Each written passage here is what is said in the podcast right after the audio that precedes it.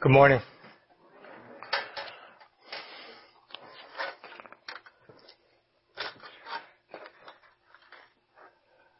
Millions of Israelites headed out of Egypt into the promised land or toward the promised land and only two of the original company arrived.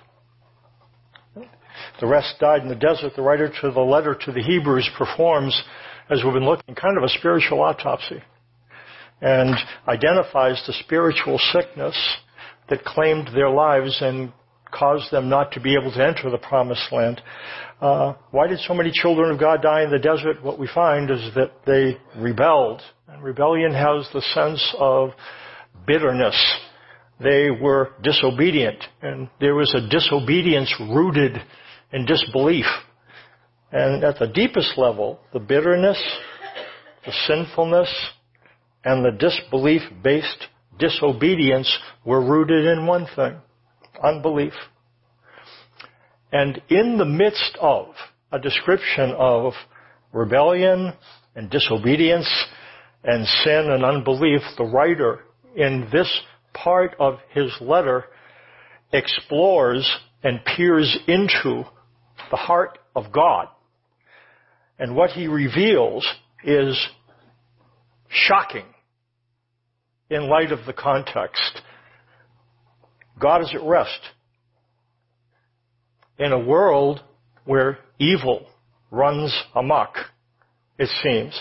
God is at rest. Look what it says in Hebrews 4, 3 through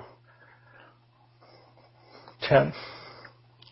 Actually 11. It says, For we who have believed enter that rest, as he has said, as I swore in my wrath, they shall not enter my rest.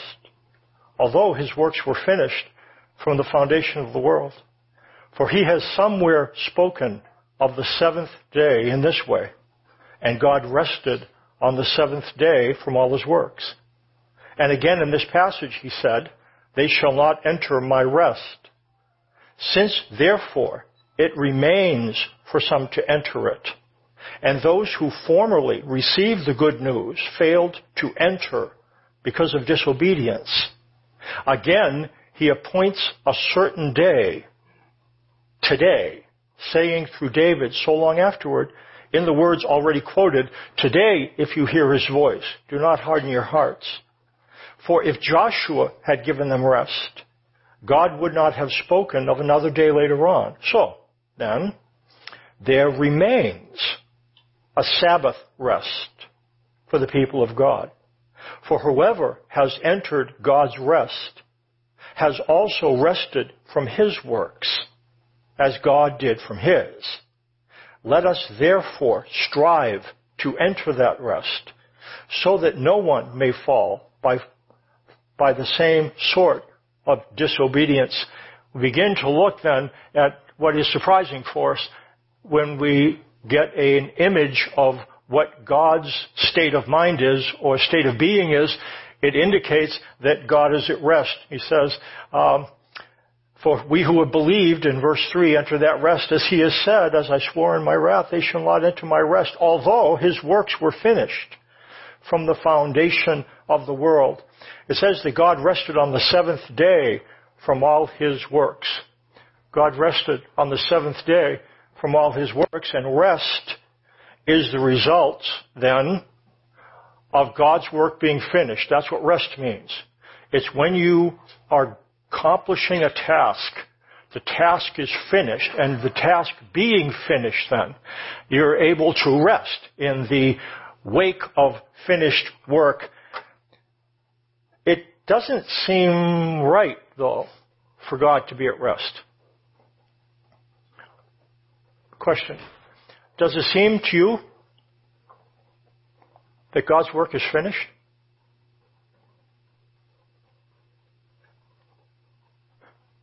How can you say then that He's at rest? In the context of hard-heartedness and bitter rebellion and sinful obedience, God's at rest. Uh, when we look at the state of the world, finished work is not the first descriptor we would apply to the state of things in this world. It says God rested on the seventh day from all his works. The seventh day focuses us on a specific aspect of God's work, and we are back in Genesis. We're back in creation.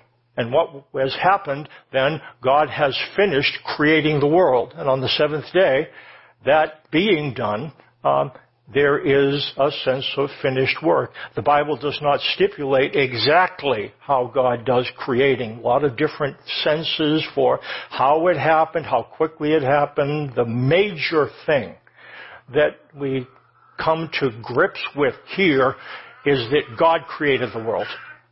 And that it was His initiative, He's the one that did it, and having did it, having done it and completed it, He rested from his works. With respect to creation, then, God is at rest. We are able to look at creation then and draw some conclusions regarding God's competence to finish what he started. And that's what it suggests. Look what it says in Romans 1, 20 to 21. It says, For since the creation of the world, his invisible attributes, His eternal power and divine nature have been clearly seen, being understood through what has been made so that men are without excuse. For although they knew God, they did not honor Him as God or give thanks to Him, but they became futile in their thinking and their foolish hearts were darkened. We can't see God. John says, when he writes at that point, no one has seen God at any time, the only begotten of the Father. He has made him known. Jesus makes God known. We can't see, have not seen God the Father. The expression of God's invisible qualities and divine nature, though, can be seen. It has been revealed. We don't just have to hear it and take it by faith. There is a venue, a context in where we can see God's invisible qualities, His, His Godness. And what I would have you do then is look out that way. Look that way. If you look outside at the way God has put together creation, he puts it together in such a way that it continues to go on. He doesn't have to wind it up every morning. So when he came to the point of finishing creation, would you agree with me? That tells us something about him. It tells us about things that we cannot see, but that are obvious from what we can see.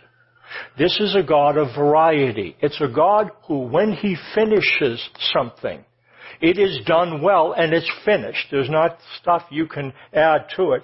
That's what the writer is suggesting. That is the kind of work that God does. And so, from the point of creating the universe, let's call that cosmology. Cosmology, the, the study of the world from the, the, from the perspective of cosmology. God's work is finished. From the perspective of anthropology, maybe not finished, but what the writer is pointing out is this is the basis upon which we believe that God is finishing what he started. We are to look at this world and trust God to finish his work in us. The way he finished his work in the world. We're to look at that, say, this, he finishes, so I don't need to be worried about him finishing me. Even though there's this and this and this and this, the God who does that and finishes that is a God I can trust to finish me. That's what the writer is suggesting. Uh, we are to look at the finished work in our external world and trust God to finish His work in our internal world. Imagine you're going to have a portrait painted.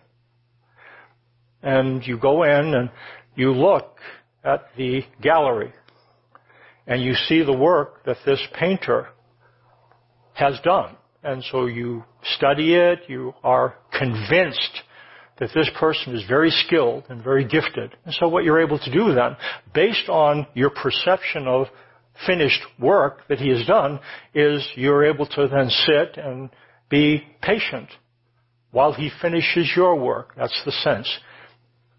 The world is God's canvas. And his name is ascribed, and what he would have us do then is look at this, and based on what we see, the gallery of creation, he would have us sit in a seat, look to him in the middle of being unfinished and say, you know what? The God who finishes that is a God who can finish me. That's what, that's what we are being encouraged to do. Um, the world is God's canvas again. Not trusting God to finish His work. Not trusting God to finish His work in us is at the root of restlessness. Not trusting God to finish the work He began in us, in mankind, is at the root of restlessness. Um, this is what happened en route to the promised land. Look what it says in Hebrews 4. Pick it up in verse 5 to 11. And again in this passage, he said, They shall not enter my rest. Since therefore it remains for some to enter it, and those who formerly received the good news failed to enter because of disobedience, again he appoints a certain day today, saying through David so long afterward, in the words already quoted, Today if you hear his voice, do not harden your hearts. For if Joshua had given them rest, God would not have spoken of another day later on. So then, there remains a Sabbath rest for the people of God, for whoever has entered God's rest has also rested from his works, as God did from his. Let us therefore strive to enter that rest so that no one may fall by the same sort of disobedience. Disbelief-based disobedience is the reason the Israelites did not enter God's rest. They didn't trust that He could and would finish what He started. But that doesn't mean that God kind of folded up His tent and removed the possibility of entering rest. It is still possible for you to enter that rest. There is a Sabbath rest for those who hear what God is saying, and what God is saying to you is, I want you to enter my rest. I want you to enter my rest. It's my rest, God says, and I want you to enter it. Um, God invites us to enter His rest. Now, here's what He doesn't tell us. When God says, enter my rest, He is not saying to you, I want you to control your restlessness. It's not what He's saying. It's a different thing. If we enter God's rest, we don't have to control our restlessness before we enter God's rest. In fact, what God would say is bring everything with you. Don't leave those things that disturb you because what disturbs you doesn't disturb Him. He's resting. He rests in the middle of all kinds of stuff. What we are told then is we're to enter his rest. We are not to control our restlessness, neither are we to exit our restlessness. It's not exit your restlessness. It's enter his rest. Uh, and that's what we are to do. Entering God's rest in the context is the solution to hard-heartedness, bitter rebellion, and disbelief-based disobedience. Do you want to be less hard-hearted, less rebellious, less characterized by disbelief-based disobedience? Three words is the solution. Enter God's rest. This is what the writer is saying in verse 11. Let us therefore strive to enter that rest so that no one may fall by the same sort of disobedience if you don't want to end up in the same place that the Israelites ended up, not arriving he says, enter God's rest. Um, entering God's rest requires a couple things, but first let's understand. Let's understand what we're talking about here. This is the solution. This is the answer. What do I do to be the person God wants me to be? Enter God's rest. What do I need to do to be more responsive to God? Enter God's rest. What do I need to do to be able to move in the direction of being more obedient? Enter God's rest. Enter God's rest. That's what he's saying. Entering God's rest is a solution. So what that means for us, it's not nice. Oh, isn't that nice? Isn't that nice? God wants us to enter His rest. He, he's a little bit out of it, you know what I mean? He's kind of a little senile, you know, and looking around, but it's really kind of quaint that God wants me to rest, even though everything's going to hell in a handbasket. It's really nice. Uh, it's not nice. It's not nice. It's necessary. Necessary. Enter God's rest. Enter God's rest. Enter God's rest. It's His rest, not exit your restlessness. Don't control your restlessness. Enter His rest. That's what he's saying. Um, entering our rest, entering God's rest requires that we see God at rest. You know that's tough for us? It requires that we focus on God rather than on ourselves. It requires that we focus on God rather than on ourselves. We think of what He is thinking, what He is feeling. Um, we have to see past the reflective glass of our own behaviors. When we look at God, instinctively, and again, this is just happens. Some of us are more aware of it than others, but it happens to all of us.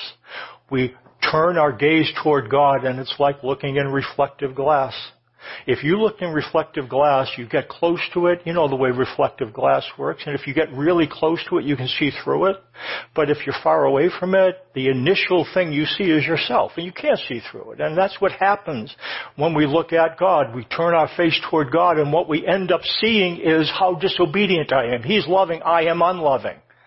He is holy, I am unholy. And so what we see reflected back is our disobedience, our lack of whatever.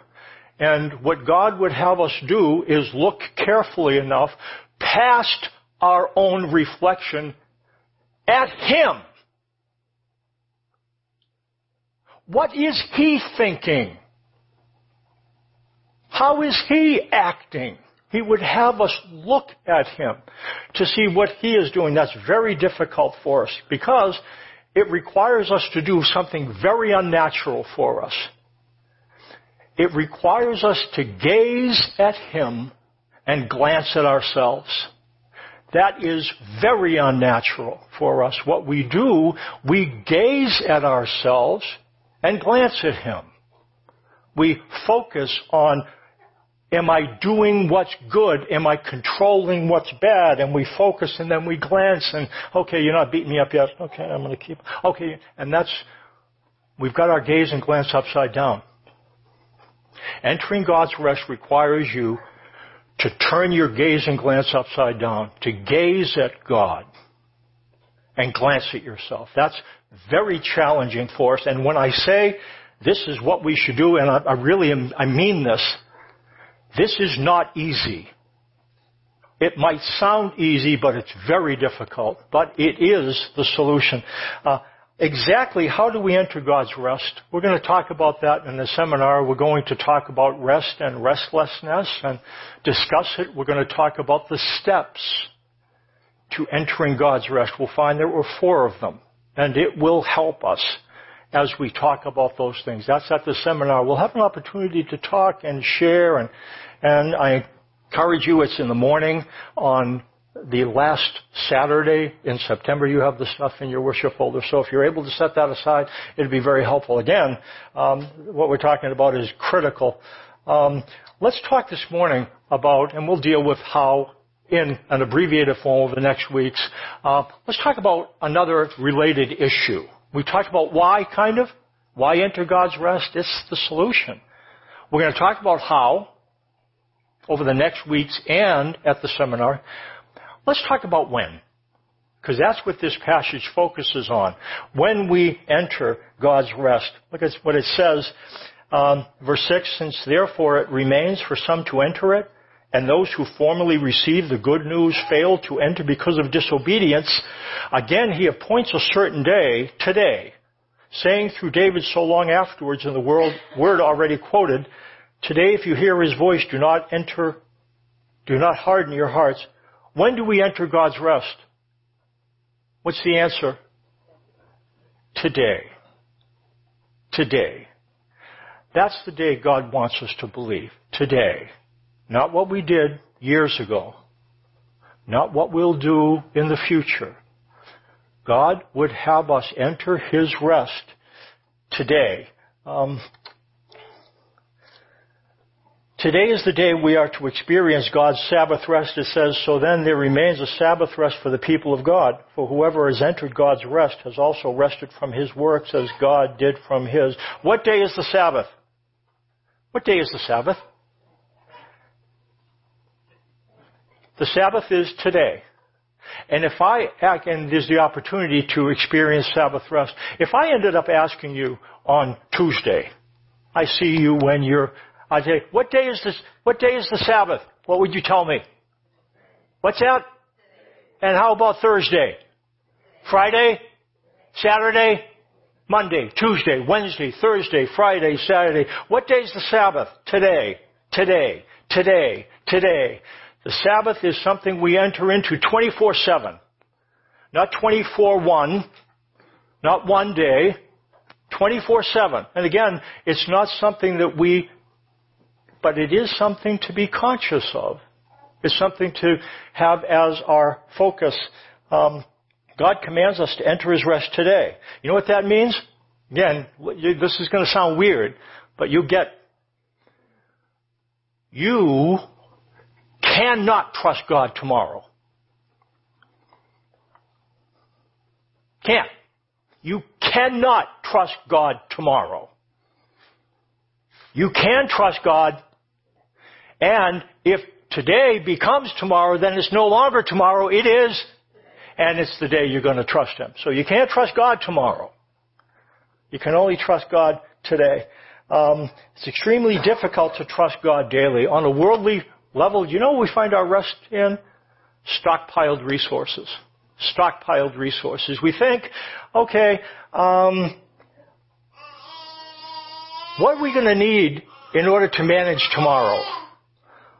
What are you going to need for tomorrow? What we, what we do is we think about what we're going to need tomorrow. We plan, and that's okay. And then we assess if we have sufficient resources for tomorrow. So we think about what tomorrow's demands are. We weigh today's resources, and if the resources allow us to believe that we'll manage the demands, then what do we feel? Rest. I'm good. I'm good. I have uh, just a couple days, and then I have a um, Labor Day vacation, so I can squeeze by Monday, Tuesday, Wednesday, Thursday, and I think I can squeeze by Monday, Tuesday, Wednesday, Thursday, and then I'm into Friday, Saturday, Sunday, Monday. Okay, and you know this isn't wrong. It's it's how we find rest horizontally. Horizontal rest Worldly rest, and again, I'm not saying worldly in a bad way. It's just worldly. It's not bad, it's not evil, it's worldly. Worldly rest is tomorrow rest. Would you agree? Tomorrow rest. Godly rest is today rest. Today, if you hear His voice, don't harden your hearts. Rest is entered daily because restlessness surfaces daily. You know what the problem with restlessness is? when you enter God's rest today and you wake up after you've gone to sleep, you might be rested physically or not. But you know what already resurfaces tomorrow? Restlessness. It's there and it meets you. You don't ask for it to be there you start to wake up and you start to think about what I have to do and oh boy, I am so tired and I can't always, I'm going to have to see her and I'm going to have to visit him and I'm going to have to take care of that and I'm going to have to take care of this and I'll tell you what, I'm lying in bed right now and I just don't have it and, and so we end up feeling, we feel restless. Our restlessness will resurface tomorrow. Here's a question. Why are we so prone to restlessness? Why? It just it just absorbs us. It just comes up and takes us. And, um, look what it says in Genesis 2. God commanded the man saying, You may surely eat of every tree of the garden, but of the tree of the knowledge of good and evil you shall not eat. For in the day that you eat of it, you shall surely die. This is right after, this is after God finished. And God is at rest. And this is what he says from a position of rest. The tree of the knowledge of good and evil, not a good idea. The day that you eat of it and become preoccupied with good and evil, on that day, you're going to die. Um, the knowledge of good and evil. Okay, it goes on. You shall, from that day of it, you shall surely die. Do you know what ends up creating restlessness for us? Preoccupation with good and evil. Preoccupation with good and evil. The preoccupation of good and evil eclipses our ability to look into the face of God. We try to look into the face of God, but we can't because we get waylaid by good and evil. There's good and I want to cling to that. And we glance at, we gaze at good and we glance at God. God, be, I really like this. yeah, I'd really like to retain this good or we see evil coming and we say, you know, God, I'm, this is coming and there's that coming and, and I, oh, I don't want that. I don't want that. And so we focus on good and evil. And when you, we focus, when we focus, when we focus on good and evil, it's our default setting. I'm not saying that this is something you might do. This is what we do. It's what we do. And we see good and evil, and it's we contain we try to contain the evil and retain the good. And we gaze at these and glance at God. That's kind of the way it works. Um, the knowledge of good and evil in the garden triggered restlessness. Do you remember what happened? They ate from the tree and what happened immediately? What happened immediately after they eat from the tree of the knowledge of good and evil? they got kind of restless about, their appearance. and then they heard God and they were nice and rested and they, they really wanted to connect with God, right? And then they, they went, you know, then they hid behind a tree. You know what I would have you see? See them covering themselves up and running and then God comes and he says, where are you? And they come out and he says it's the woman's fault. She's the one blaming hurling, hiding, avoiding, attacking. Would you agree with me that those are the results of restlessness? Hiding, hurling, avoiding, attacking. If you hold something, it's hard to hold something when you're restless. You want to get rid of it. Well, you want to grab it.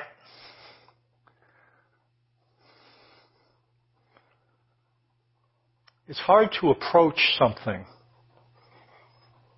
when you're restless. It's more natural to avoid it or attack it. It's hard to hold. More natural to hide or hurl. Uh, very difficult. Uh, we end up with anxious self-consciousness and fearful God consciousness Preoccupation with good and evil promotes restlessness. Um, again, when we divide life into good and evil, we automatically determine how we're going to retain good and contain evil. Um, I want you to notice something about Jesus. What says in Matthew 19, And behold, the man came up to him saying, Teacher, what good deed must I do to have eternal life? And he said to him, why do you ask me about what is good? There's only one who is good. Didn't really even address the person's question, but he did address the person's problem. Said, does it again. A ruler asked him, he doesn't ask him about good deeds, he, he puts good on Jesus now. He says, good teacher, what must I do to inherit eternal life? And Jesus said to him, why do you call me good? There's only one who is good, who is God alone. What the, what the serpent said to Eve, You will be like God, knowing good and evil. God is fluent in the language of good and evil. That's what the serpent is intimating. So, you eat from the tree, you become like God because God thinks about good and evil. That's what He does. He looks at you, God does. And He classifies you as good, evil, your thoughts, good, evil. And that's why we think that we need to be conscious of good and evil because we think God is. And that's what the serpent indicated, and I think he really believed that.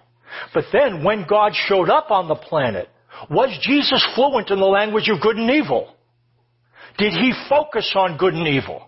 Somebody asked, good teacher, why do you ask me about what's good? Well, I think you're supposed to be fluent in the language of good and evil. Yo no comprendo good and evil. I don't talk good and evil. I don't divide life into good and evil. Okay, well then he's a little bit testy, isn't he? Okay, I'm not going to take good teacher. Then I'm going to say, okay, okay, let's, what good thing must, why do you ask me about what's good?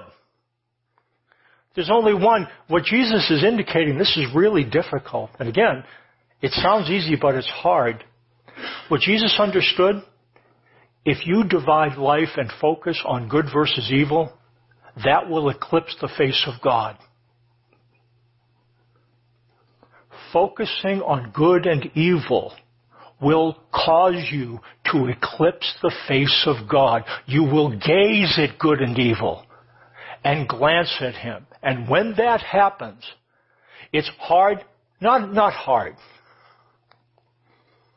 You have to look and gaze at God in order to enter His rest if you enter, if you focus, and when we focus on good and evil, we can't enter rest. It's not a once and done. This is a path that God leads us on to cultivate in us the ability to look at God, gaze at God, and glance at our behavior. You ask, why do we make such a big thing about God's forgiveness? About no condemnation? Is it because we want to treat sin lightly? No, it's because we want to treat sin effectively. What does it take to treat sin effectively? Three words. What are they? What, the first one begins with E. The second one begins with G. The fir- third one begins with R. What do you need to do to tra- treat sin effectively? What do you need to do to deal with disobedience? How about rebellion? What does it take for us to be more the people God wants us to be? Enter God's rest. And that's going to cause us to, listen to me,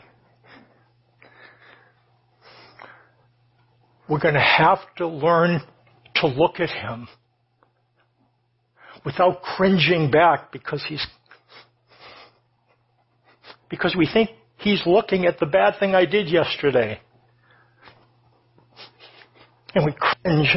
I can't look at him. You have to look at him.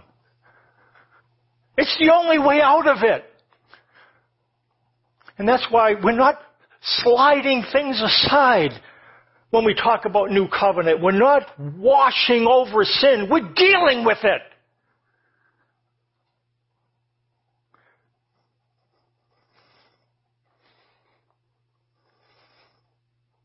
Gaze at Him. And we're learning that together. We learn it together. It's not once and done. You gotta keep on coming. You hear it over and over and over and over and over. And then what ends up starting to happen, and some of you understand this, it starts to happen. At first it feels like you have to grab some of these things that we talk about, but then you find yourself being a little more gentle with yourself. You, you are a little bit more aware of God and His commitments. His commitments. And you find, I am changing inside. That's how it happens. That's how it happens. Doesn't happen all of a sudden. We're all on the same road. The road of trying to figure out how to enter God's rest. And it's not a road that's commonly walked on. And I've talked about this, but in 99.9%, it might be a little extreme, 99.8%. no. Most sermons I hear directly or indirectly create an image of a restless God and what you need to do in order to get God to be at rest. No. That's upside down. It's upside down. Not the way it works. God is at rest. And as we understand God is at rest, even in the midst of our disobedience, you know what? By the way, your disobedience does not make God restless. Your rebellion does not make him restless. Your hard-heartedness does not make him restless, but as you enter his rest, you will find yourself being less hard-hearted, less rebellious. You understand? This is what Jesus, Jesus didn't gaze at good and evil and glance at the Father. Jesus gazed at the Father and glanced at good and evil. That's what I want us to learn to do. And if you haven't done it in a while, dust off your copy of 40 Days with the Ten Commitments and look at it again and again and again and again. Because it focuses on the Father. It won't tell you what to do. It will tell you who He is. And that's the secret. That's the secret. We gaze at good and evil and glance at God, and this is the root of restlessness. Rest requires that we gaze at God and glance at good and evil. Um, learning to enter God's rest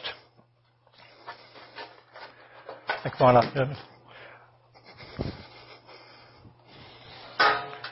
Learning to enter God's rest is powerful. That's what it says. Let us make every effort to enter God's rest so that we will not fall by the same sort of disobedience.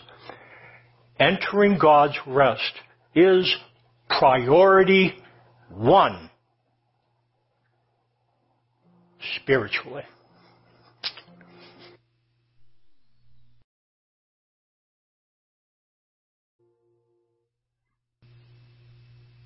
Let me pray for us. God, you know we get our gaze and glance upside down. It's natural, and that doesn't surprise you. And what you do, though, is you invite us to enter your rest, and you would have us slowly and gradually reorient our focus so that your face eclipses our face. And as we become preoccupied with your face, something dramatic happens. Our heart gradually, progressively begins to soften our breathing slows down spiritually. We rush less and rest more. We still notice things. There's still things we plan. There's still things we look at in the future, but we hold on to the future and we hold on to your hand at the same time. We, anyways, would you continue to, to teach us about entering your rest. We'll look at how, and today we'll look at when. It's a day at a time. That's hard for us. And you know that. Would you teach us slowly about approaching you daily? Entering your rest daily in Jesus' name. Amen.